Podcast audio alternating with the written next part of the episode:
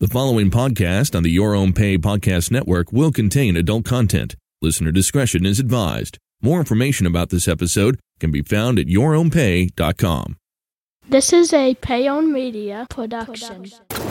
hey, bro, let's get into this thing. It's Damashe and Michael, just talking tech. Next time, I am going to try to do a Zoom live call so I can stream that to Facebook. But I broke my new toy that literally came in today.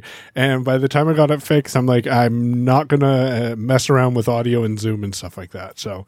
Wait, Yeah. so did you actually break it, or Oh, I broke like, it. You or you unscrewed stuff and it came apart? Okay, I guess that's more appropriate. I unscrewed stuff and it came apart. So, Damashe, what did you? Let's talk about what we got. What we got the same thing of, and then we'll talk about the other equipment that we've acquired over the last couple of weeks. So we both got a bill from the IRS. Not yet. Mike decided he was going to pay it. I told him I'm going on the run, so I'm currently recording right now from Canada. No, I'm kidding. uh, so we both purchased the Rode PSA one scissor boom arm for microphones. That's not the exact name, but link will be in the show notes at yourownpay.com slash DM95 uh, to this exact boom arm that we purchased. This is a, we actually got the PSA one plus, Mm, yeah. which is the newer version of the longtime favorite amongst broadcasters and podcasters. Uh, are podcasters technically broadcasters too? Well, Yes? we're No? broadcasting right now. Well, we're broadcasting, so I guess we're broadcasters, but not all podcasters are broadcasters, but all broadcasters could be podcasters. uh, but we just basically bought new boom arms. Um, Mike, so I I sort of bullied Mike. I'm gonna be honest. I kind of bullied Mike into buying it. Uh, I mean, I didn't make him, but I, I I very strongly kept saying, Mike, you really are gonna like this boom arm. Man, this boom arm is amazing, uh, and it really is. Like it, it, it's, a, it's it's not the cheapest thing in the world, but you know, it's not also not the most expensive boom arm that I have seen either. Um, but I like it. The major thing for me about this particular boom arm is the fact that it is longer than the one that I was using. So right now I am sitting back in an extremely comfortable position uh recording and I'm still on mic. I'm not in not going to have any neck pain or anything weird like that, but I'll get to lean back in my chair and if I had enough room under this desk I could put my feet up. Uh but I don't have anything to put my feet up on, so uh, but it's much longer than the boom arm that I originally was using. Uh, and another major feature for me, at least, so the style of arm that this is, is that it comes with a clamp. Uh, it's the same type that I had previously. It clamps onto the surface, so your desk, your table, etc. Uh, this particular boom arm, the Rode, has a much wider clamping mechanism than did my previous one, so it easily clamped onto my desk in a way that wasn't scary to me because I used to routinely go adjust my old boom arm Hmm. uh, on the back of the desk because it always looked like it was going to possibly slip off. Uh, not a concern here with this one. Uh, they do have some nice padding. That's one of the enhancements to the plus uh, version of this arm versus just the original PSA one. Uh, they do have some padding on both top and bottom of the clamp area so that it doesn't damage the, the, the surface that you're clamping it to, which is good.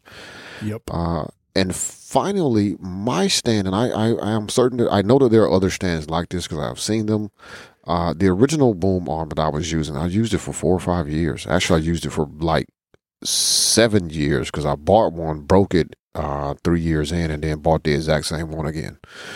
Uh, that boom arm stuck into the clamp. So the clamp clamps onto your desk or table or whatever, and then you insert the boom arm itself, like the whole two pieces that that you know move that that move around into the clamp into a little hole. My old boom arms uh, mounting point for the for the actual boom arm on the clamp was on the back edge of the clamp. So it, it- technically, my boom arm itself was kind of mounted where it was hanging off the back edge of the Yep. desk. So it was very back heavy, which is the reason I kept thinking like I would always adjust it because I was like, I really don't need this to fall off at any given time because one, it'll probably break my microphone, uh, and two, depending on where it falls, it could break something else. So uh, this particular the Rode Pod Uh, nope. the road. That's something else. Yeah, that's something.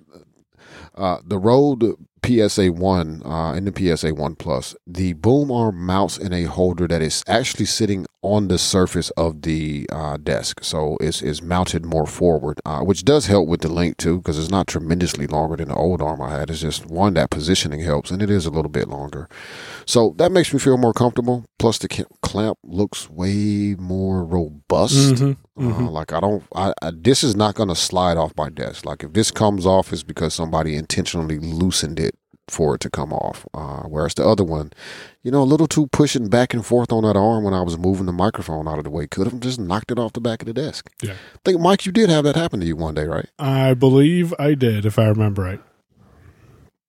Uh, other things about this arm, it does not have a built-in XLR cable, which I did not want anyway. Because uh, why not, you know, Damashe? Well, there's several reasons for me personally. Uh, the length of that that so some boom arms that I have looked at over the years have integrated XLR cables and they're not removable or you basically have to Ah, disassemble the entire arm in order to remove it. One arm a guy was like, "Well, you could change this cable, but you will have to you know, rip off the end of the XLR cable, run it through the system, and then solder it back together. I was like, well, that's certainly not doing any of that stuff. Right. Now, some of them do have ways for you to just easily kind of, you know, pop open the, the, the external area and remove and replace the cable. But I don't want an integrated cable for several reasons. Uh, number one, most likely in the price range that I was looking to spend for a boom arm, it wasn't going to be removable or, or, or, easily changeable. Two, the length of the cable is not necessarily going to meet my requirements uh, because right now where my board is positioned, I can almost guarantee you in six months it is not going to be sitting right here. Uh, which means I'm going to need the same 10 foot cable that I'm currently using now because I may want to move my, and I move my arm like very strange ways. Like, uh, last night I had a presentation to do on Zoom, so I was on camera. I was using my clip-on uh, lapel microphone. I didn't want the boom arm to show up in the video at all because I wasn't using it. So I shoved it kind of like all the way off to the back of the desk, and with an integrated cable, like it probably wouldn't have been that maneuverable.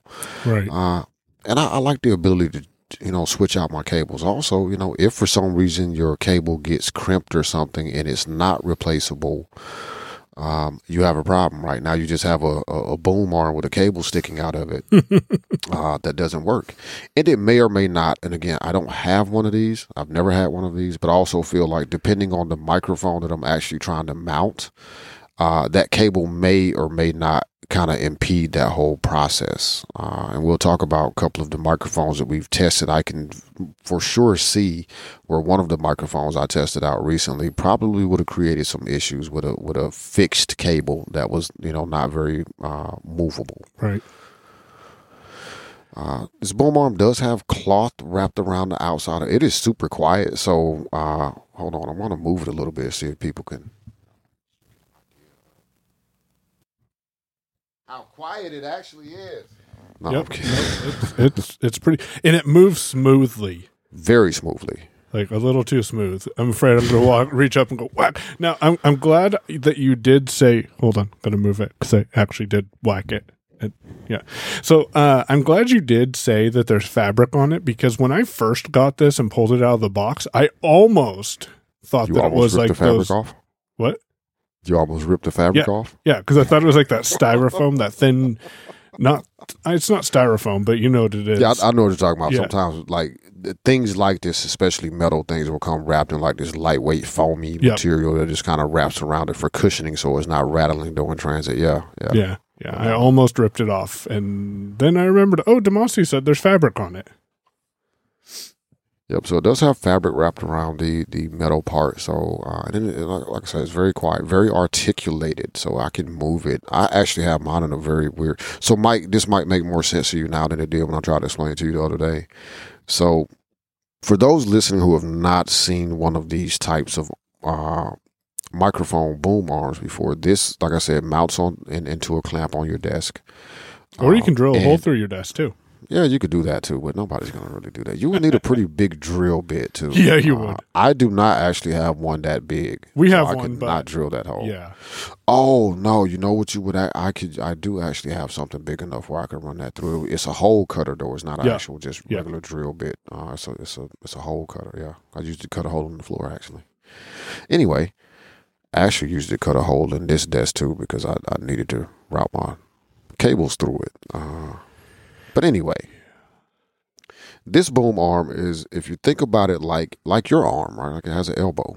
You know, Mhm. uh, and if you were to hold your arm uh, straight up in the air on the side of your head and then bend your elbow, you know, if you're holding your right arm up, bend your elbow to the left so that it's, you know, kind of your fist is over your head.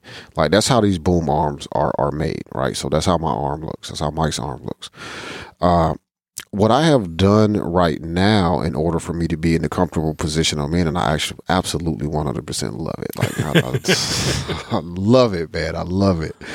Uh, I have extended the arm, so I push the back part of the arm, you know, as, as level as it could go, almost flat to the desk. I still have, you know, quite a bit of room up under it, but uh, it's as flat as it can go. And then I actually have the front part where the microphone is mounted at bent slightly back, so your elbow cannot bend that way, but this this can, so that the microphone is sort of coming up from across the desk and then coming up to my face versus the it's up in the air and I'm pulling it down toward my face. Right. Uh, which means I don't have to worry about really getting off the mic unless I move my head, which I, you know, tend not to do all that much of when I'm talking.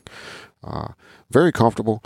I am going to uh, probably do at least a test Zoom or, or Google Meet uh, with somebody that can see me uh, and see how this looks visually because this could be a very comfortable way to use the same microphone um, while on video. Uh, I did not do that last night because it probably will would may have looked weirder than I think it looks. Right, right. Uh, yeah, it would be so- good to get an opinion of someone else on Zoom or another tool. Uh so tell people what you don't like about it, and then I'll tell you how I broke it. and, and and and if you're listening, you want to hear this because I had my microphone for less than two hours when I broke it. Kind of, sort of broke it. Uh, I wonder if you did what I did. Probably. So the only thing I don't actually like about this arm at the moment um, is the fact that Rode has their name written in huge. So the fabric around it is black. Uh, I- I'm, I'm assuming this is the case for all of them, but the fabric around mine is black. Uh, and up towards the end of it, where you're going to put your microphone, you're going to mount the, the microphone clamp at, they have Rode written in, in some rather large, like they're large enough that I can actually feel Feel and them. trace the letters. Uh, and some kind of, uh, you know, uh, I don't know what, what kind of material that vinyl letters or something like that. But I can actually trace the letters. They're huge. Uh, and they're bright white. They're like a luminescent white. They're not even just like a flat white. It's like that luminescent white uh, color. Uh, and I don't like that. Like I really do not like that. And the reason I don't is because this boom arm costs 129 bucks, right? And I'm not bitching about the price. I actually am very happy. It's one of the few things I've spent, you know, more than Mhm. a hundred bucks on recently, where I'm I'm not really even concerned about it. Like I'm not regretting there there's no buyer's remorse on my part Right. for this particular boom arm. Uh, this microphone i don't know but the boom arm i'm absolutely 100% happy with. But i don't feel like i should be spending a significant amount of money on anything and have your branding crap all over it.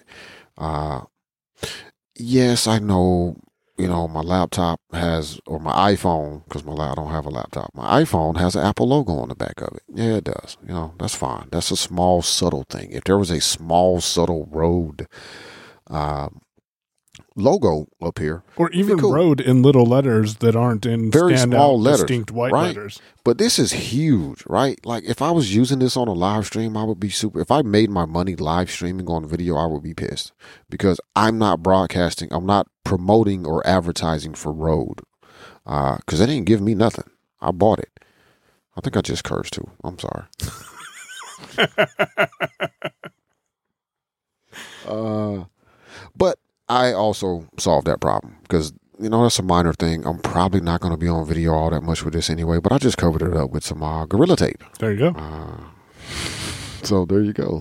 Covered it up with black gorilla tape. So you probably won't notice it. If anybody does notice the tape, it'll just be like, I wonder what he covered up. Uh, and if I you listen to the show, you'll Rode. know. You're like, oh, that's where he covered Yes. up that Rode. Yep. Yep. So now So, you know Mike- a secret. How did you break your arm? I'm, I'm going to take a guess though. I'm, I'm going to I'm right, going take to take a guess guess. because it, it it's rather difficult seeming to me to really like break this. So what I'm betting you did is you unscrewed the um you know screws with these little knobs on the side of the the end of it and you unscrewed too far and they came apart and you probably didn't stop or or the rest like the middle piece that actually holds the microphone Yep. uh fell out Yep, that's exactly what happened, and that was a pain in the ass to put back in there. You did that. Yep. Uh, I didn't get quite. It came all the way out, them- all the way out. Both the washers on one, each washer on each side fell out. Had to find those real quick, and the little uh, round thing. It's not round, the weird shaped thing that you put the Yeah. Uh, holder for the boom arm in, or for the shock mount in. Uh, that Yeah. came out. Everything came out, and that closes pretty tight. Yeah. So I didn't quite get to the point of the whole middle section coming out. I did have the one screw come off the side because I screwed too far. Yeah. But I had previously done the exact same thing with the old boom arm because I twisted this little screw out too far and like the whole assembly just fell out. And I Uh-huh. was like, oh. I remembered how difficult it was to get that back in there. So as soon as I felt the screw, I screwed too far, unscrewed, loosened up too too much, and, and it came loose. I was like, oh, oh, nope. I clamped my hand on the other side of it so the rest of it wouldn't come out. I was like, no, man, I don't want to do it. So, so just so you know, even if you pull the screw all the way out, the little thing in the middle, well, it's not really that little, but the thing in the middle doesn't just drop out. It, it, it does have some give, but if you move that thing around, then the washers will slide out and then And then it comes it, out. it- the, the, the arm kind of clamps together like you closing a fist together uh, because Ah. it's, it's so tight there. And then I had a problem with lining up the washer hole with the hole on the little thing in the middle and on the outside hole so that way I could get the screw to go through. And then it took me a little bit longer to realize that I couldn't put the screw in and then put the shock mount uh, holder back in because you have to pull that screw out a little bit to get the shock mount holder to go in because the screw sits on that little ridge inside of that bar that comes down that you screw your shock mount onto. hmm So, yeah, it was a So- learning experience. Yeah, the old boom arm is not doesn't have that many moving pieces because basically the way it worked is like there there was no washer. Uh, there's a screw. You unscrew it too far, you can pull it out. Uh, the little piece that that you actually screw your your mount or shock, you know, your your microphone clip or shock mount onto, uh, just sits there and it's kind of held in between two thin pieces of metal. So it was not as difficult to put back together, but it still was difficult. You had washers and all of that and a little bar piece to slide back in, as well as dealing with the fact that yeah, because that that old boom arm did the same thing. Like as soon as you took something out of it, I didn't realize that it was actually being held open by that Mhm. that uh, piece until it came out, and it's like oh, it just kind of closed. So that's why I assumed what you probably had done because I did unscrew too far when I was adjusting. Uh, Yeah. one time I was like, oh no no no no no no, no, no, no. nope, been here, done that. Don't want to do it again. So, Nope. so the Don't reason. I did that, Damashe didn't really explain this, and I'm going to tell you my two favorite features, and then we'll stop talking about a boom arm. I promise. This whole episode isn't about a boom arm, but it's it's nice. It's late Christmas. Mallory's It's question really is, nice. why did you buy a new boom arm? The one you have works just fine. And I said the reason I bought this boom arm is because I wanted to stand up and be able to talk on my microphone without buying That a is standing. nice. That That is, is, nice. nice. I can do that Yeah. too. Yeah, that that is super nice. Yep. The length of this, the stitching ability, like the the ability to do that, because I did test that too. I was like, I need to just get me something like a little shelf thingy or something. I can just drop on my desk and put the keyboard on, and I can stand up and work, or I can stand up and record the show. And see, I am standing now, but you can only tell because I wasn't directly on the microphone. And it's nice because I can just stand here, do the podcast, get pictures of me standing here, and then probably get yelled at by Mallory. Why are you stand? Oh. so what I was trying to I bought you a standing desk on Amazon. right, I'm wait. I'm still waiting for that. Still waiting. Just saying. Anyways, so I wanted to use the clips on the back. Damashe didn't explain it, but I don't think he did. But there are clips on the back that you can run your um, XLR, cable. XLR through. cable. Yep. Yeah. And they are thin. They are small, but Damashe, you just you have to use some force. Oh, well, I'm hoping that's what you have to do. Uh, you- No, no, it, it, it worked. I, Okay. I realized that after I told you, it looks like you really need one of those thin XLR cables for this, like Yeah. I did. I, I was So thinking like these mine. these XLR cables feel standard to me. They got to fit in here. I'm just going to force this shit, and so I got it in there. The problem with it though is the XLR cable. Uh, I don't like the fact that it kind of goes back and then down the the arm a little bit on the right hand side for me, and then into the microphone, uh, and that's because the clip. Uh, so I thought, hey, why don't I? why don't I be smart and I will uh, uh, untwist this thing. This is the whole reason why I untwisted the end of the boom arm because I thought maybe the XLR connector would fit through that little hole that's between the end of the bar and the XLR or and the holder. It does not because of the end. Now, if I would have been thinking when I broke the well, when I temporarily disabled the boom arm, when you I it, I would have ran the cable wire through it. Yeah. Yeah. Yeah. But now that I'm thinking about it, it really doesn't matter because either way, it's going to loop back down to that microphone. So I'm not hugely worried about it. I could just take off the top clip and then just let it hang. But it has helped me with managing my cables a little bit. And well, you know, it's it's it's holding the microphone well. And I'm done Yeah, buying it, it is. Yeah, it's very sturdy. Um, I do like that. It's not droopy at all. Very quiet movement because the other one I had was all metal with No the springs, springs. and so anytime you moved it, it would just make all this noise like. cring, cring, cring. And there's no springs, and I think that's what I really like is no springs. No springs, or if there are springs, they are very very quiet. Yeah. Had you ripped the fabric off, you would be able to tell there were springs. So I went ahead and sat back down, and you probably didn't hear the microphone move. Nope, I didn't. So, so Damashe, we also bought some other stuff. Uh, What are you talking about, Mike? I ain't buy anything. mm. hey, I already told people what I bought. So, for those last those people who listened last time, I got a Shure SM7. No, I did not tell you about that one. I got a Shure No, Beta no. 87A, and I got a Cloud Lifter. Well, the next day after recording that, I learned you can't use a Cloud Lifter with a condenser microphone. So I went ahead and uh, picked up another microphone at that point called the Shure Beta, no, called the Shure Nope, SM7. Shure, SM7B. Yep, yep. SM7B. And I was not happy with that microphone. Um, I just didn't like how heavy it was. Although now I wonder if I would have had this boom arm, if I would have liked a little more. Probably not, because the sound was just, it wasn't double the price, in my opinion, worth the sound. And then, uh, so I returned that, and I have just also returned the Cloud Lifter, and I have decided to stick with the Shure Beta 87A because, in my opinion and other people's opinions, it's got the best quality for the audio so far. So, if the audio sounds a little different to you, you can thank the Shure Beta 87A, which came in at 207. It is on sale until the end of May at most retailers I've noticed. And yeah, so I tried that and then somehow FedEx ended up at Damashe's house. A couple of times.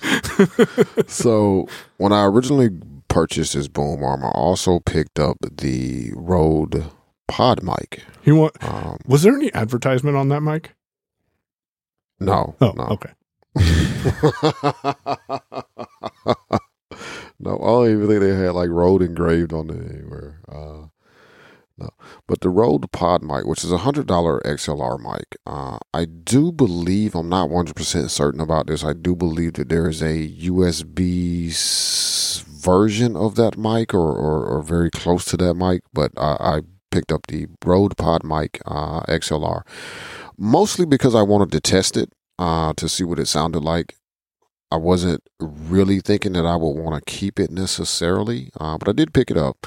It is a circular, so it, I, I described it to Mike this way: it's a it's a capsule, what they call a capsule style microphone, which means the microphone itself is completely round from from you know front to back or top to bottom, depending on how you're holding it. Uh, and it looks to me like it may have been like a third again, a quarter to a third again taller than like an average can of corn, uh, a little bit smaller in diameter than a can of corn. Uh, is how this microphone, and it was very, very heavy. Like it was very dense. I think it was about two pounds, maybe. Wow. It may have not been quite that much, but it was very heavy. No, it wasn't two pounds. It was almost, yeah, it was right around two pounds because it was like 900 and something grams. I don't remember the exact number, or I would do the conversion. But very heavy, dense microphone. Uh, it came with a clip attached to it for mounting so it was screwed into like the, the base of the microphone on the side and then you would you could swivel the microphone kind of through a short arc uh, inside of a u-shaped thing. So i twisted it onto the boom arm uh, and i initially tested this on my old boom arm because i hadn't taken the Rode boom arm out yet because i was like i don't i don't know if i should have bought that boom arm. I don't, I don't know uh, but mounted this microphone, checked it out, did some tests. Uh, sounds pretty decent. It did not really, to me, sound better than my Audio Technica AT 2005. Like I would say, they were very close.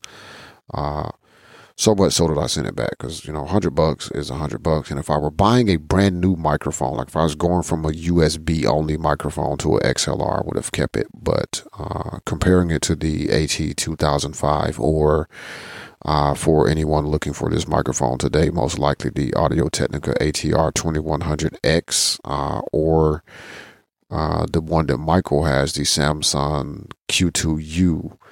Uh, either those three microphones, the, the Audio Technica, the Samson, and the Rode Pod mic, sound wise to me sound very close together. Uh, so I didn't need a new replacement for my ATR that was going to be, or my AT that was going to be the same thing.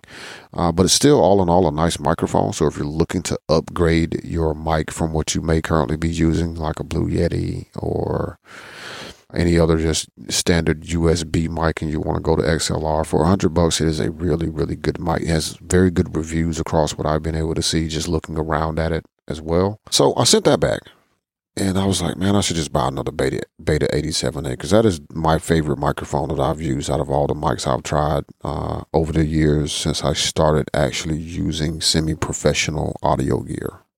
Uh, the Shure Beta 87A has been my favorite microphone, but I said, well, I don't want to be just like Mike and go buy the exact same mic he had, even though I had it first. But I didn't want, wow, man, now we're just here, the Beta 87A boys. Like, yeah, that's what we're doing.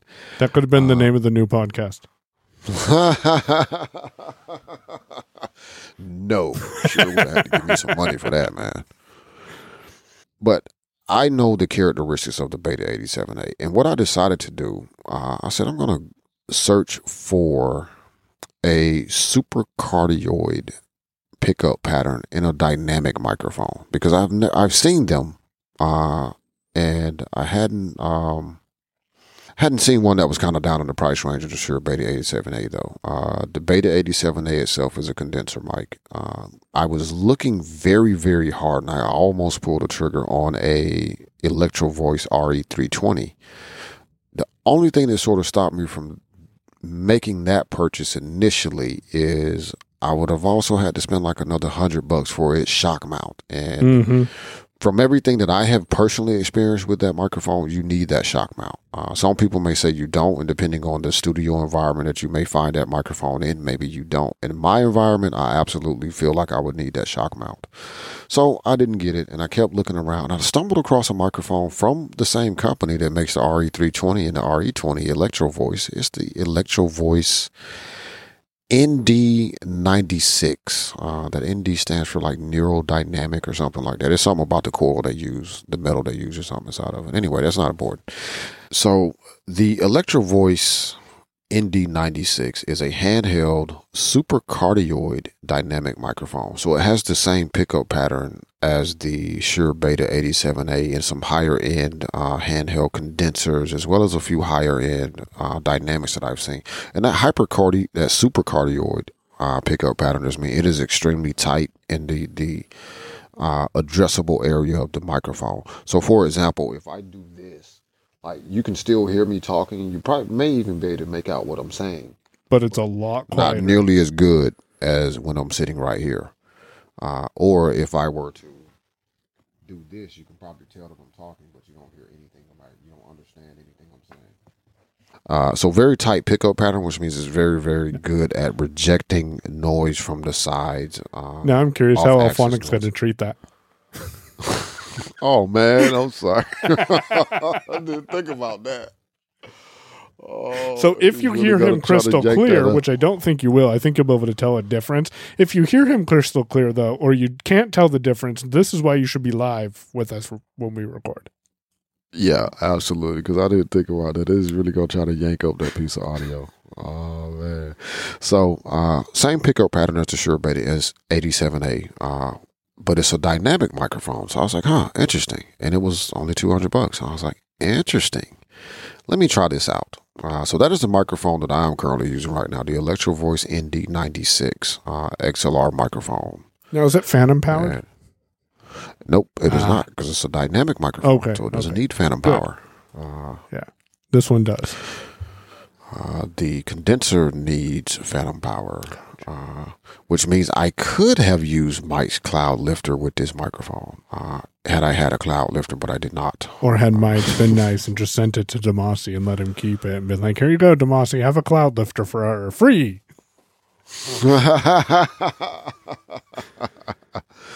Uh, but I like it. It, it, it, you know, for your reference and everybody else's. Like, if you've seen any handheld microphone, like it looks like a handheld microphone. There's nothing spectacular about the shape of it. It has a handle and has a mic head on the end. It is flat, uh, mic, just like the uh, Shure Beta, uh, the Shure Beta mic.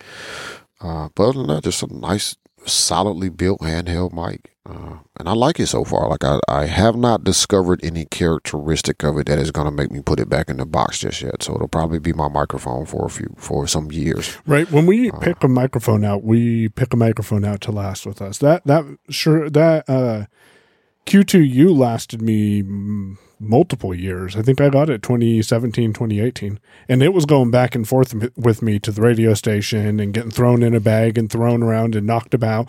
The USB uh, interface had gone out in it, but it was working just fine with XLR. And so when we get microphones, uh, they last. Which means you probably won't hear anything about any more microphone reviews from us for a long time. Exactly. Although I'm looking at some wireless microphones, so we'll see. Hmm. Hmm.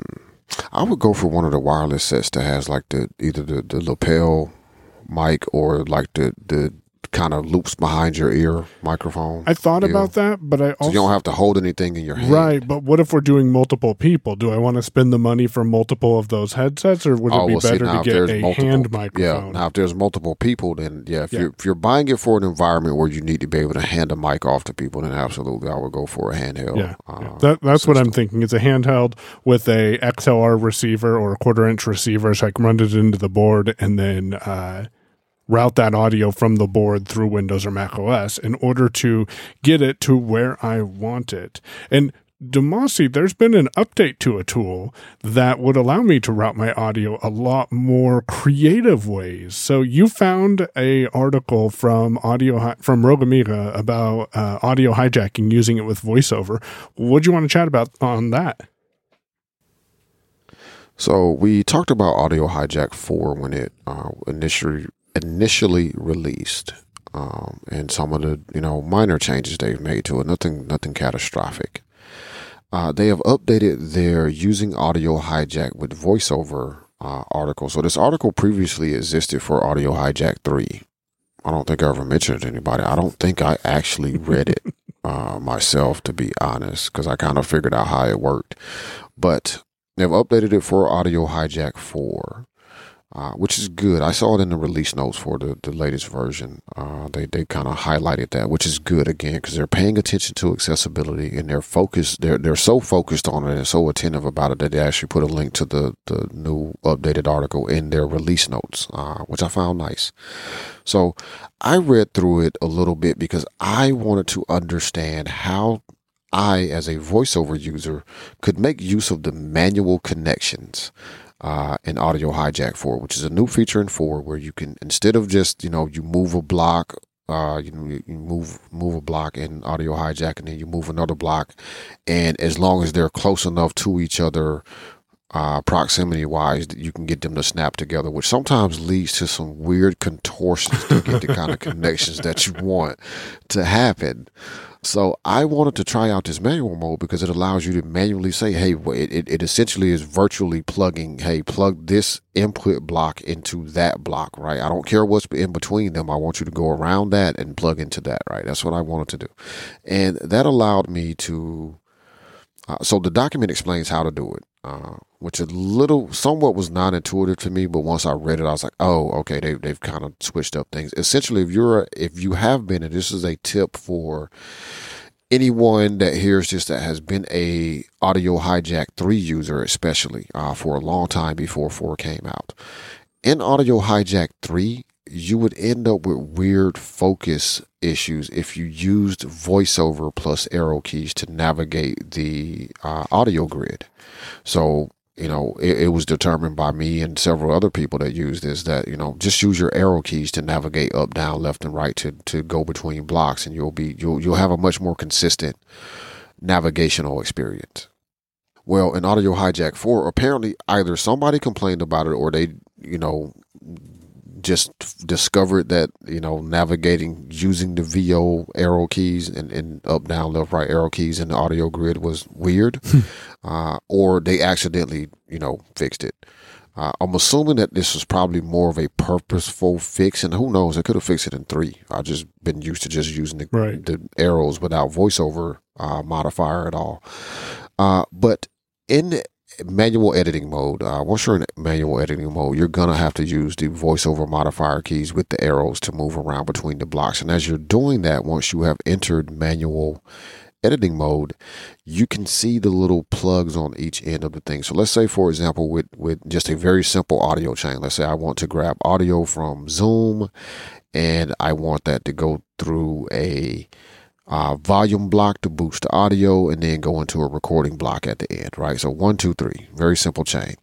Well, in manual editing mode, I could go to the application block that is capturing audio from Zoom, and I would see a zoom out, uh, like the Zoom uh, connection as a as a element on the screen that I can now do things with, uh, and then I would see a input for volume block and output for volume block and right. input for recorder block, right? And then output for recorder block. There's no input for the application block for Zoom because you can't input audio. Because Zoom is the block. input. Yeah. Well, you can't input anything into an application well, yeah. block. Okay. Uh, yeah. Any sort of yeah, a, a device like a, a device recorder, like grabbing audio from a device or application, there is no input for that. It'll only be output. So I have application output like that. Let's say I determine like, oh, the volume is way too loud. Instead of me just deleting this block, I can manually connect uh, the Zoom application block to the recorder block and just route around that volume block.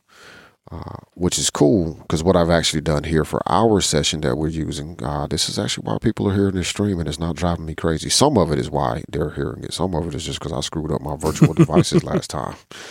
Uh, but we want to talk about my mistakes here. We're talking about Audio Hijack 4 in manual editing mode. Here's the thing. Sometimes, like I said, you have to do some weird maneuvering to try to get the connections that you would want in Audio Hijack and make sure that this block is connected to that block, but not to this block, especially with something like the uh, live stream session that I have for D- this session is called DM Live. Just to remind people from my initial explanation of this, I have a block that is grabbing audio from my microphone and recording that directly into a recorder. So that's serving as my backup recording. Um, and then I also have a a application block that is grabbing audio from Chrome that is serving as a backup to the backup for Michael's recording, just in case you know we lose Cleanfeed's audio, and Mike forgot to start Reaper, which he, he doesn't do nearly as much as we both used to uh-huh. forget to start yeah, back. But I do, but I he, do. but he does occasionally. So it just makes me or, feel better. Or, or better I, yet, I'll open Reaper, get everything set up, and forget to hit R. Uh huh. Yeah.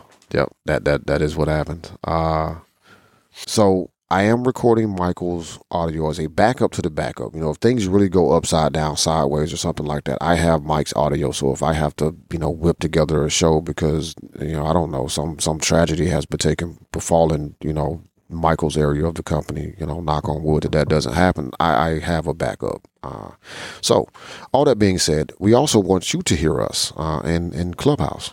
So sometimes Sometimes, yeah, yeah, sometimes. Sometimes we want So you to I hear also- music.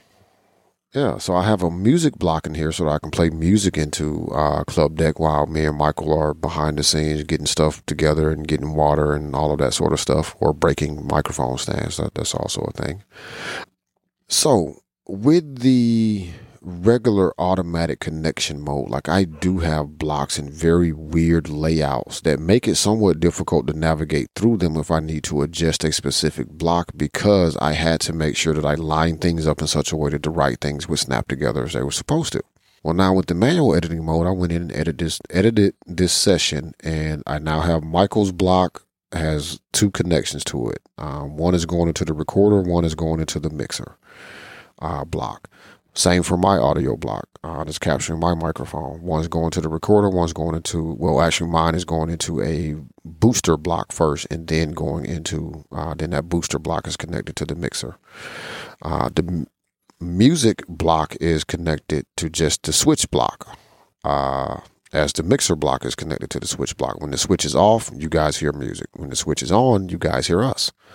Uh, and that switch block is connected to a virtual it was connected to an output and that output is set to a virtual loop back pass through device called club deck and that is the input for club deck now i could have accomplished what i accomplished with this session in automatic mode but it would have been extremely difficult And things would have been all over the place. All over the place. So what I was actually doing before I was able to do manual connection mode, I read how to do it is I just had my audio flowing into the recorder, then the recorder outputting its audio into the the booster block and then that flowing into the mixer. Uh, same for Mike. Mike would go into the recording, then his recording block audio would go out of that into the mixer block, right? Uh, and then everything fed into the switch. Well, now I can make sure that Michael has a one one to one connection everywhere I wanted to go. So like I told Mike, it's literally like plugging in some actual cables. Like, oh, I want to record you, so I'm gonna connect you here, but I also want to stream you out out of that channel. It will probably look super weird the way I have it set up if you actually have physical cables. Uh, but it does allow for a lot more flexible uh sessions that you can build in audio hijack. So I was extremely pleased with how it worked. Um, we'll link to the document to the to the guide uh, for using audio hijack with voiceover uh, at yourownpay.com slash dm95 you'll be able to check that out uh, for sure. A lot of good information in there generally. Like if you're somewhat new to using audio hijack with voiceover but you're comfortable using voiceover just new to audio hijack um, a lot of good information there. Very well well written article And I haven't read it yet, but I imagine it's also good if you're just interested in how does routing audio work in general. Mm, not so much. Uh, I mean, there may be some information on like the flow chain. Like I think they do kind of explain that. Like I skipped around it Right. a little bit. I didn't read the whole thing from top to bottom. But it's not gonna like you know you're not gonna read that and be like, Oh, now I understand understand. why I need a mixer.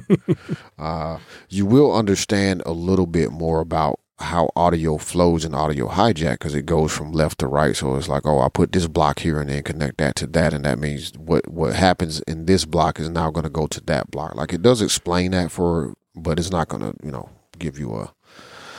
You're not going to walk away and be like, man, I can take over the world, right? You have to have some understanding of what it is you want to do. Like they don't go blow by blow, but they do explain how to use some of the blocks that are a little different than the than the regular ones, as well as they explain some of the um, interface changes and how they've you know set up nav- navigation and keyboard shortcuts and stuff to make things a lot easier for voiceover users and audio hijack for. So all in all, very well put together article. Good, good.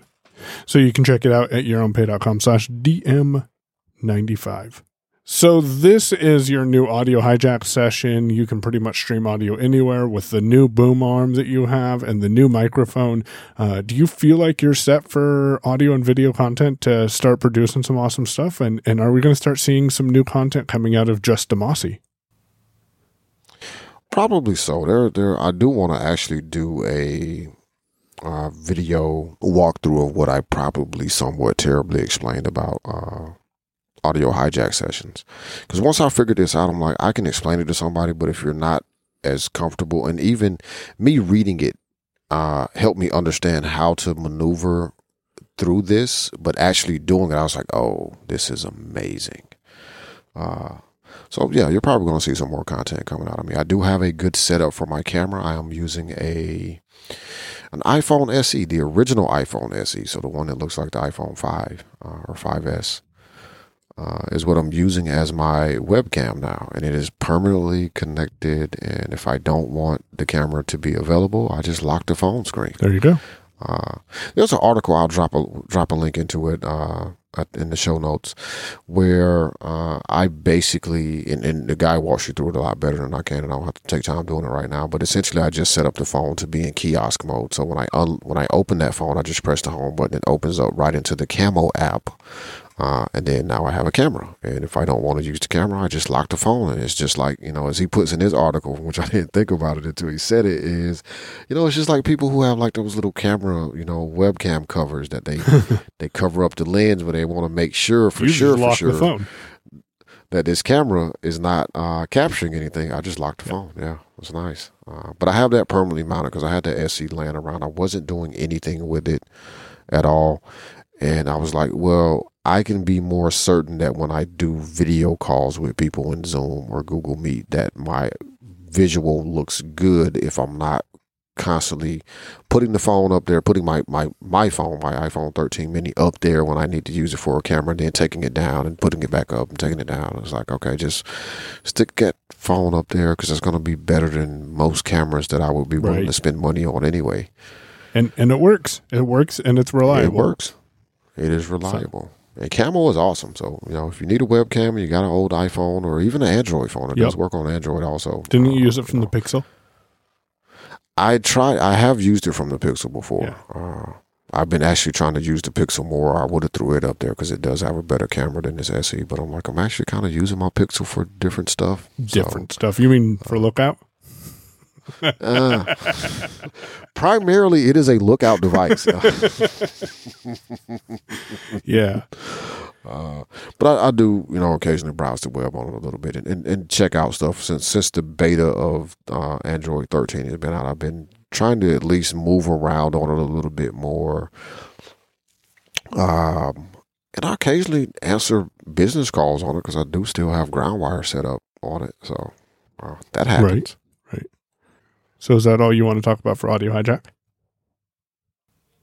Yeah, that's it. We'll probably do a either a live stream into Clubhouse, most likely, or something uh, at some point, just to kind of take people through that that interface and build a session. I might even take some recommendations. There we go. And and share Uh, audio so that way people can build. hear voiceover and then you instruct someone. It could be a fun event. Yeah, yeah. So, uh, but whenever that happens, if you really want to know when it's going to happen, you should probably go over to yourownpay.com slash DM95 and opt into the mailing list. Right. Because I'll have Mike post it out to the mailing list when we're planning on doing it. I mean, you could, you know, check to see if it's going to be in Clubhouse, but you know, I may get all all cocky and decide, man, I'm just going to live stream it just to YouTube. Or or he could no just do one of these pop up rooms that a mutual friend of ours wants to do more of. Yeah, that could happen too. So get on the mailing list. It'll happen. Uh, and tweet at the DM series if you have some sort of idea of some way that you would like to be able to route audio and audio hijack and you can't figure it out. And I'll, I'll see what kind of response we get and probably build, you know, one or two sessions. And the handy thing about audio hijack is I can actually export and share Yep. those sessions with you. So you'll get it. Uh, so do that. So Damashe, I see a red apple here. What what what is this? So here's why there's a red apple emoji in the show notes, right? For some reason, Google Docs doesn't want me to use Option Shift K to put in the Apple symbol that's on the keyboard. So Wait, I didn't had know that was a thing. Apple. Yeah, that is a thing. Huh. That's how you write. That's how you write Apple TV. Oh, I just write Apple Space TV. No man, because the TV box itself has like an Apple logo and then TV.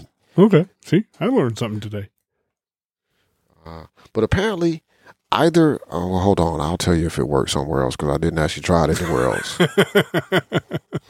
I could be blaming something on Google Docs. It ain't their fault. Okay. Okay, yeah. So for some reason, uh, Google was not letting me put the Apple symbol in using the keyboard, so I just used the red Apple emoji in TV. Okay, okay, that makes Um, sense.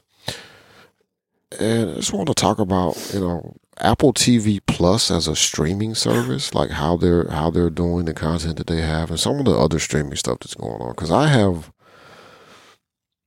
I have at least for me found that uh, first off, Apple Premiere One is what I think I'm paying for. Apple One Premiere, yeah, Yeah, that's how Apple it One goes. Apple One Premiere is what I'm paying for. So that's thirty dollars a month. Um, to Apple gets me two terabytes of iCloud storage uh, Apple Music for families. So, Um, so actually, it gets your whole. it- All of this goes to the family. So not just Damashe Yeah. gets two terabytes. The family shares two Yeah. terabytes.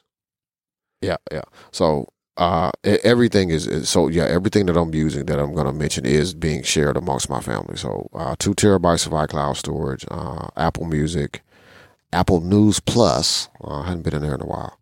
Uh, Arcade, uh, which my kids are having a, a fantastic time in, and I'm loving it because it don't cost me no money for them to get all these games they play. Um, Apple TV Plus. There's something Fitness else Plus. I feel like I'm forgetting. Fitness Plus. Yeah, there you go. Don't use that either. Yeah, me neither. Uh, Maybe I should. This belly here says I should. But before they introduced the Apple Premiere, Apple One Premiere package, I was paying 15 bucks a month for Apple Music for families. Uh, I was paying $10 a month and sharing the iCloud two terabytes with the family. So I'm already at 25 bucks right there. And Apple TV Plus was a thing that we had free for the first year because we bought a new device. Uh, but I, that was coming up on for me to have to start paying Yep. for that too. And, you know, that was the thing I didn't want to cancel. I have not personally been watching a lot of content in there, but the kids do, and so does Tia. So it's going to cost me $30 anyway. Might as well give them 30 bucks and get a little bit of extra stuff like, hey, if I really want to read Wired Magazine, I can go in News Plus and read Or it. hey, if my Uh, kids want games from Apple Arcade, they can use it, and it's not going to cost me anything extra. Yeah. There you go. That was the other bonus. Uh, that's been very good to me. Now, I, like I said, I haven't been personally watching a lot of stuff in Apple TV Plus, but just hearing and, and keeping up with the content that they're releasing, like they they're doing much better than I think a lot of people expected them to do, uh, or they're getting there a lot faster than uh, most certainly than I expected them to get there. I knew that they would eventually get there, but they're getting there pretty fast with with original content. They did not go out and spend you know a few hundred million dollars here and there to buy a whole back catalog of stuff to fill in their their uh, their catalog of content. They're just they're just creating it, like just And pushing. they got a lot of criticism for that in the beginning because people were like, well, why do I want to go buy Apple TV Plus for six shows or whatever? But they seem to Mm-hmm. be releasing new content every week now at, at this point. Yeah, and I, I had a feeling that's why it was so many different ways to get Apple TV Plus free for that first year. Uh, is because they were they knew it was going to take them a while to ramp up to the content that they were going to need, and then of course you know the pandemic hit, shutdowns happened, a lot of things got canceled, so they did extend that for people a little bit too. But I think that is the reason that they did that is because they knew it was going to take a while to build up that content library uh, based off their plan, which was to create a lot of original content, which Netflix does. Netflix cle- creates a lot of original content. I think one of the primary differences between the way that Apple is doing it uh, and well, the difference for Netflix in general, I feel like with their original content is Netflix will drop 10 shows in a week. And it's the whole season of each show. Like, you know, however many episodes of said show there are going to be, they, they just drop everything all at once and then you're done. And there's not a lot of advertising muscle put behind a lot of this stuff, uh, from what I can tell. Most times you hear about a new series or there's a new season of this show that has been going on for a couple of years on Netflix because somebody else is talking about it, not because Netflix is actually out there promoting it. Whereas Apple, man, they everywhere with their stuff. I know about stuff that I don't even care about, but I know about it because they're advertising. And and what I really like that Apple is doing is they are putting ads for new content that's coming up before you start watching something. They don't interrupt the content with it, but it's there. And their ads are audio described. Just throwing that out there. Hmm, interesting. That's Yeah. good. That's good. Especially when it says on the screen coming summer 2022. You wouldn't know that if there was an audio description there. So Ah, yeah, that is helpful. I did notice that uh, at one point when I was watching something. I didn't know if that was a, a consistent Yep. thing that they were. Well, and that's also something is is consistently. I have not. Correct me if I'm wrong. You know how to get a hold of me or listen to the end of the show. But I have not heard of any Apple TV original content that is not coming with audio description in multiple languages. It's not just English. Oh, that's yeah. really good. Yeah, I want to say it's like seven different languages. I could be wrong on that part, but uh, everything's being described. Uh, so, so they're being inclusive of everyone involved in this whole process. And I, honestly, I think Apple did this on purpose. Let me give you a year and a half free of Apple TV. Let you get connected to the characters in the shows that we're going to provide updates to in about two years. So that way you'll keep paying. And Apple also does let's not drop everything at once. Let's drop everything uh, officially on Friday, but they come out at 6 p.m. Pacific time on Thursday, uh, and and let's let's make that a weekly thing. What I wish Apple would do. And I doubt anyone's listening, but what I wish Apple would do is release things throughout the week and not just on Friday. So, uh, you know, pick a season, release that on Tuesday or something. That way you get content on a regular basis. Otherwise, you do what Michael does and jump in on Thursday evening at 6 p.m. and get caught up on all the shows because I watch all my shows and then it's like 10:30 and I'm like, "Ah, shit, I got to go to bed." Hmm. So, Yeah, I, I think their strategy has been fairly uh, sound. I, I do remember when the rumors were first floating around about Apple TV Plus, and then even after the original announcement, you know, the speculation from a lot of people was that they were gonna, you know, probably go out and buy this content or buy that content, or you know, or maybe pick up one of these smaller channels that that is is is considering going to streaming or whatever. And no, they've basically just built their catalog off of content that they own. Now they've made some deals for existing characters like Snoopy. Uh, apparently Snoopy has a couple of shows on Apple TV Plus. We did watch as a family watch Snoopy in space. Uh, but apparently Snoopy got a lot of stuff going on over there. Uh, the Peanuts in general got a lot of stuff going on with Apple. Uh, but I like their strategy. Very similar to what Disney Plus has done as well. Um, I felt like when Disney Plus was announced, I was completely 100% wrong about how Disney was going to operate that service. I'm not going to even lie. Because I assumed that probably for the first couple of years, they're mostly going to ride off the back, the, the enormous back catalog of content that they now own. Uh, not just the Disney stuff, but also the Star Wars and uh, Marvel stuff, right? And if they created anything new, it would be something related to that, like a new Star Wars movie uh, in the cycle or whatever, or you know, a new movie with the you know a Marvel superhero. You know, we'll get another Spider Man or, or what? Wait, Spider Man in Marvel? I don't even know. Uh, but anyway, they they would just you know basically make their first two to three years of of being in existence, they would just basically make it because they were Disney, right? Before they started really putting any serious effort, you started to see any serious effort to, you know, how do we stay ahead of everybody else? Because they have a huge back catalog, and a lot of people grew up with Disney movies, and if you tell them, oh, you can go watch any of the classics that you grew up watching just by paying at the time six ninety nine a month, like, oh yeah, I'm, I'm I'm all on board for that. I mean, I insta bought you know Disney Plus. Like, I didn't even, you know, I didn't care. I just want to pay for it because I know how much of Disney's movies and characters that my kids like. Uh, that it was an easy buy for me, uh, and that's going to be the case for a lot of parents. I was like, that's what they're Yeah. going to do. and and and I Man. paid money. Mandalorian, uh, Encanto, uh, That one I've never heard of. what was yeah, what was the one my kids are yeah, Raya, Raya and the Last Dragon. Yeah. Um, geez, like there's and those are just three things I know about simply because my kids have watched all three of those things. Like Mandalorian, I heard about Everywhere. you know in other other places. I heard about it everywhere, but like my kids was actually talking about Mandalorian. I was like, oh. This, this, this must be real serious then, 'cause- like I hadn't mentioned it to nobody. My kids like, oh, we got to watch the Mandalorian. I was like, what you know about some Mandalorian? Ah, that's what school do to them.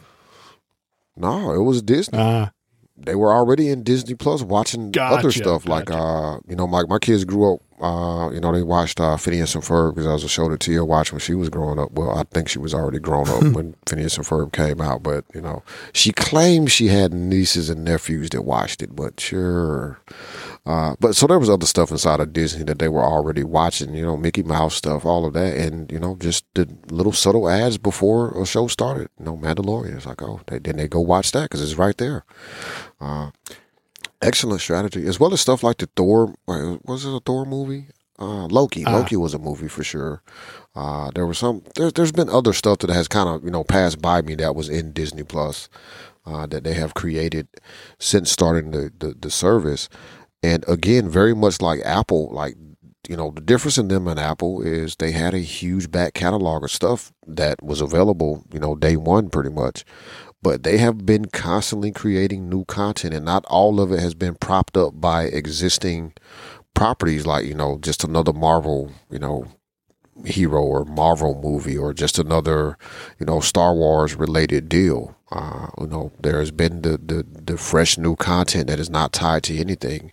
Uh, and then their strategy outside of that has been pretty good. So like the, uh, the Encanto book, uh, Raya and the Last Dragon, a couple other, other of these, these movies, you know, new content that they've created in Disney Plus, uh, now have you know Disney Press has spawned some audiobooks based around those movies, which usually it goes the other Right. way, right? There's a book and then it gets turned into a movie. They're doing, you know, there's a movie and then we're gonna make a little, you know, short story about, you know, that that gives you the essence of the story. Uh, in audiobook form, which you know that's one of the reasons I'm still paying for Audible because kids all in there, man. I want the Encanto book. I'm like, man, I don't It's the is is that Encanto? not on Libra? It was not when it first came out. I have not checked because I just went and bought it in Audible because I had the Right, credits in right. there uh, anyway. Uh, so I haven't checked more recently to see if it was there. Probably eventually made its way there, but it was in Audible. First. Unless it was an Audible original, which Audible is doing too, original from Disney that they purchase the content from, which I don't know. that could have been the case. I, I don't think it was though. Uh, but I, I didn't pay all that much attention to it either. I was just like, oh, it's not over here, but it's over there. So use the credit that's already there. So Uh, you can pay for Disney Plus and Apple TV, and that's half of the cost of Netflix. Damashe and I kind of had this conversation the other day, and I'm like, "Yeah, I think our most expensive service is Hulu or something." Mallory's like, "No, it's not. It's it's it's uh, Netflix." Because I totally Netflix. forgot that we're still paying for Netflix, and they're at what 18, 19 bucks now, maybe twenty bucks a month, and it's ridiculous. So Yeah, if you got the max screens, you know, Yep. max number of streaming screens, I think it's like twenty Yeah. bucks a month. Now, on the flip side, you can get Disney Plus, Hulu, And uh, ESPN. with no ads. Yeah, but you can get Disney Plus, Hulu with no ad, no ad tier of Hulu and ESPN Plus uh, for that same price because that's what I'm paying for all three of those. Um, which is crazy, right? Uh, and we were talking about HBO Max. I think you said you thought HBO Max might have been your Yeah. most expensive uh, thing. And Mallory was like, no, it's not. It's Netflix. And I was like, yeah, Netflix, man, Netflix. one of these days we'll give it up. One of these days. I've been hearing more and more people say that like they have canceled Netflix or they're, they're or they're thinking about it. Some people are on the edge of like thinking about it. It's like, well, you have to really realize how much do you actually Right, go watch it? right. Like how often do you open it? I wish Netflix would be Um, like, this profile spent 10 hours in Netflix this month. This profile spent 40 minutes in Netflix. Then I could be like, yeah, yeah, okay, you guys, we're canceling this. Go find something to watch on Apple TV or or something else because, yeah. Yeah, Apple TV Plus, HBO Hulu. Max Oh, because we're going to keep paying for that. HBO Max. Yeah. So, because we don't have AT&T. Yeah. Yeah, well, you know. One other thing uh, I wanted to talk about today with you too, Mike, is not saving money. Well, maybe saving time to make more money. Uh, you have recently uh, put a gig up on Fiverr for someone to do. Uh, I, so where we left off when you told me about this initially is you had um, had someone you know inquire and uh, accept the gig, and you had paid them and sent them the information that you wanted them to manipulate for you. Uh, have they gotten back to you, and just what what is your overall experience in general with using? So the process went this way. I went to Fiverr and I typed in data entry because I needed someone to enter data for me into an Excel spreadsheet. I needed them to take content from the Microsoft Word, put it into this pre-formatted Excel spreadsheet so I can upload that Excel spreadsheet to my calendar and it, my calendar pro WordPress plugin automatically import the events for me. I could do this. I, I've done it for about two years now. Well, I guess it, it would be like a year and a half for this process. And, you know, it, it's doable. It takes me about 30 minutes or so, uh, if, if even that long, uh, uh, but I'll round it up to about 30 minutes. And it's a lot of copying and pasting, and it's a lot of tedious slash make sure you get everything written in properly work. So I said, mm-hmm. hey, can I go pay someone to do this job for me? And would it be more money than what I'm making on the gig itself, like on the actual project? And so I punched in data entry.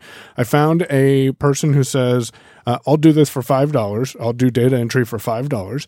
And it's in the description, it says, send me a message before paying for the gig which I got to respect that. You got to find out if they'll be able to do it before you pay for it and then them say, ah, I can't do this. Can you let me refund you? So I sent them a message and they were very responsive and I told them what I needed. I gave them a sample of the, uh, well, actually, I sent them all the dates and the events in the Microsoft Word document. I sent them a sample CSV file so they could uh, transfer that data and see exactly what I was looking for. They sent me two events as a sample and said, Is this what you're looking for? And after I realized what I was looking for, I did realize, yeah, that is exactly what I was looking for. Uh, mainly because they put them further down in the Excel spreadsheet and I didn't notice that right away. By the way, Damashe, uh, well, I'll get back to that. So I went ahead and said, okay, I will do this. And it turned out that they wanted $10 to be able to get all that in. And I put the math together and I said, well, okay, I can do, I can do $10. Even though this would take me a half hour, it's worth me the $10 to get it off of my to-do list and into in progress and and someone's actually working on it it's not taking up mental resources because i know that that project needs to get completed but i don't feel like doing it and i'm too lazy to it sometimes and and so uh, i paid them uh, and that was the last thing Damashe heard. I paid them at four. They said, I'll get you these. What did I tell you? Within 12 hours, I think that they said, right? Yeah. Yeah. So I had it in two and a half hours and uh, it was perfectly formatted. Everything was lined up the way it should have been. There wasn't some blank space there, which was with the sample. Uh, and they even put the number in at the top, which automatically, because I created a formula and I said, oh, don't worry about this. But they put in the a UUID, so unique uh, identifying number at the top, and it automatically ca- populated the rest of them. So I literally just took that file, sent it up to my calendar, and the project was done. It was probably the best experience that I have. Next week, I will be uh, having a similar project, and I will send this project to the individual, same individual I worked with, and say, "Hey, can you do this for me again?" That way, it's done. I don't have to think about it, and I know I'm going to get paid for the project because I've worked with this client again for two years now, and I I know that I can go ahead and pay the Fiverr person, and they'll get their job done. I'll get what I need done, and then we'll get it all put together and on the website. I loved the experience. It was very relieving, I guess is the best word, because I was able to outsource that to someone who could get it done and and it worked successfully. Now, if you are interested in data entry and you can do a similar experience and this is something you want, uh, feel free to reach out to me because maybe we can work together. Um, since every time I pay this Fiverr person, I have to pay an extra two dollars and fifty cents in Fiverr fees, so it actually cost me twelve fifty. But still, it's worth the money to be able to uh, get it off my plate. Now, one bad thing, negative thing, is I have to use Aira because the rating of the individual for the services they provided is still a shit show. You, you can't rate people using a screen reader for services they provided or for the experience you had. And Fiverr really needs to get this looked at. Everything else was fully accessible and usable, not the rating feature, which is disappointing because it doesn't hurt me It doesn't hurt Fiverr. It hurts the seller who's trying to build the reputation Yeah. of the platform. And I can't go and give Yeah. them that positive feedback and share the amazing experience I had with that seller because I can't independently do it. I will. I, it's just taking me a little bit longer to get it put together because I got to call Aira and make that happen. Yeah, good deal. Commend, you know, I commend you for taking that extra effort to still make sure that gets done because you're right. Like, you know, doesn't damage your reputation at all. Certainly, Fiverr doesn't get hurt by it, but seeing more positive ratings on someone's profile helps them, you know, obtain more work. And as I pointed out to you, like, yeah, you're spending a little money to get something done that you basically don't want to Yep. do Yep. uh, but needs to get done. But you're not spending more than what you're making to get it done. And honestly, you are contributing to probably helping to put food on somebody else's table. So that for me is always a good feeling. You know, I'm always looking for ways to offload things that I don't want to do or I'm not the best at or that I am going to procrastinate on doing because I really don't want to do them. Uh, but they got to get done, right? I can take the. It's a part of something overall that I'm doing. I, I don't take work, and this is not what you did. Like you didn't take on a gig to do this specific thing, and you're like, oh well, I'm just going to outsource. It's like no, this is a part of a larger, you know, project or a larger, you know, retainer that I'm being paid for. But this is a thing I don't want to have to keep doing. So you know, I find somebody that is good at doing it. I don't mind paying them to do it. And and you brought up a good point because I bet I could have found a way to some sort of automate the process and I didn't feel like it was going to be worth the energy to automate it because A, something could break, and B, there was the opportunity to get the job done within 12 hours, turned out to be about two and a half hours, and I, it, it- it's done. So, Yeah, It's like I have to. uh I mean, right now, like I'm probably gonna go check out Fiverr this weekend because I have I, I have a thing that I have already done, but I know more of this is going to come up for me, which is like uh I had to go fix the layout of a WordPress page, uh, change the theme and and switch the layout of the page and and move some things around uh to make them more symmetrical. I guess is not really the word I'm looking for visually appealing. make them make more logical sense. Uh, so you know, not a difficult task necessarily to do, but the visual part of it does mean I, you know, I need to get somebody to put some eye, eyeballs on it and make sure it looks good.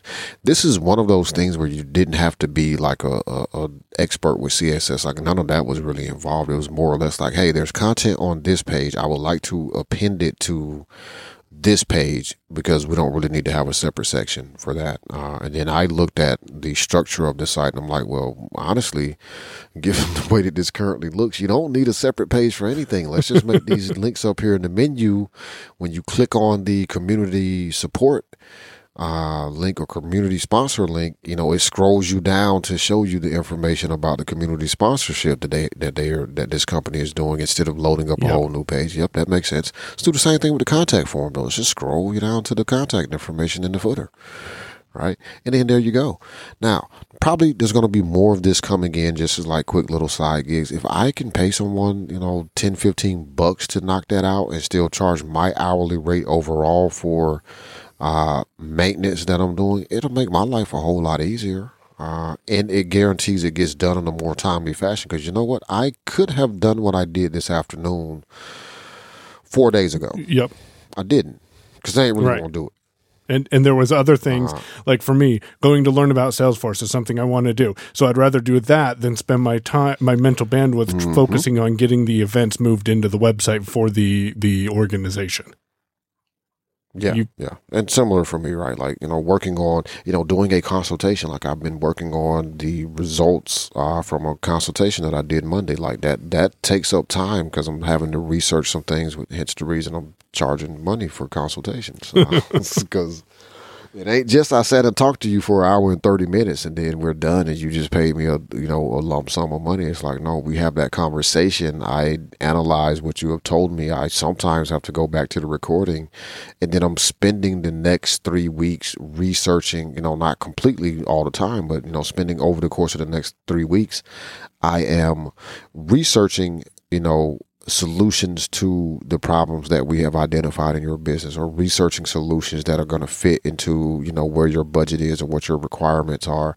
And then i'm sitting down and writing a Uh, the last one I wrote was 17 pages, uh, but I'm writing a an, an assessment, an overview of our conversation and our findings, uh, an assessment of where what you need in your business to either shore up the areas where you're weak or moving to services that are going to serve you better uh, technology wise, and then giving you action steps, you know, things that you need to do next, whether that includes talking to me about any those things or not. Uh, you know, if you need to move to a new host, you need to move to a new host. Doesn't mean you need to come see me to Right. do your hosting.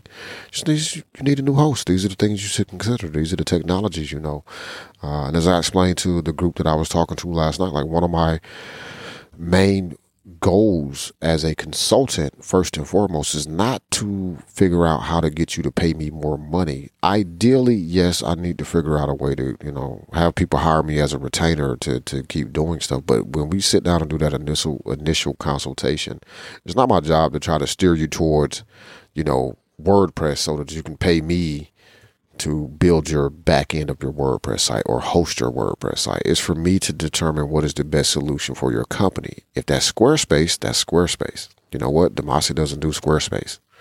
So, uh, nothing there for me. But even if it's WordPress, you know, I may not do the WordPress that you need or do WordPress in the way that you need it done, or I may not have time Yeah. to do it. But you, as the you know customer, have enough information that when you go sit down and have a conversation with a web developer or a designer or anything, you're gonna know what they should know in order to meet your requirements. And if they're not talking the same lingo that you see in the document I gave you, then they're probably not the person that you need to be talking. to. Exactly. And and that you you're giving them resources and everything that they need in order to go and and make things happen. And make an informed decision. Yep. Right. That's the whole point. You're going to be able to make an informed decision about this. And you know, if you go talk to somebody about setting up your WordPress site and you ask about, you know, how do people get emails when they, you know, fill out a form, how, how are those going to be sent?